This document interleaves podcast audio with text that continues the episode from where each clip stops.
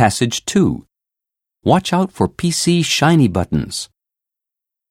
When motorist Michael Meacham found himself stuck at a traffic intersection with a runny nose, he reached for a tissue by instinct. Who should happen upon the scene at that moment but a police officer who decided to impose a fine because he was not in proper control of his vehicle. Policeman Stuart Green, nicknamed PC Shiny Buttons in ridicule of his intolerant approach, also took three points off his driving license, even though Mr. Meacham had his handbrake on. PC Green is a controversial figure. A few months ago, the officer fined laborer Steve Smith for accidentally dropping a $10 bill in the street. Mr. Meacham has spoken of his disgust at his treatment. We came to a stop, and I thought that was a good time to blow my nose. When the traffic moved on, a police officer motioned me to pull up.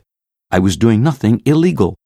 The policeman will allege that I have committed a traffic offense, but ironically, it would have been more dangerous to drive with a runny nose.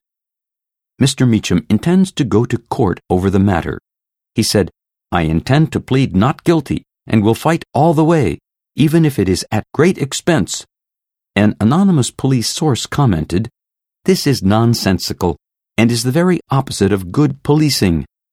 The aim of policing is to serve the public, not victimize people on some petty power trip.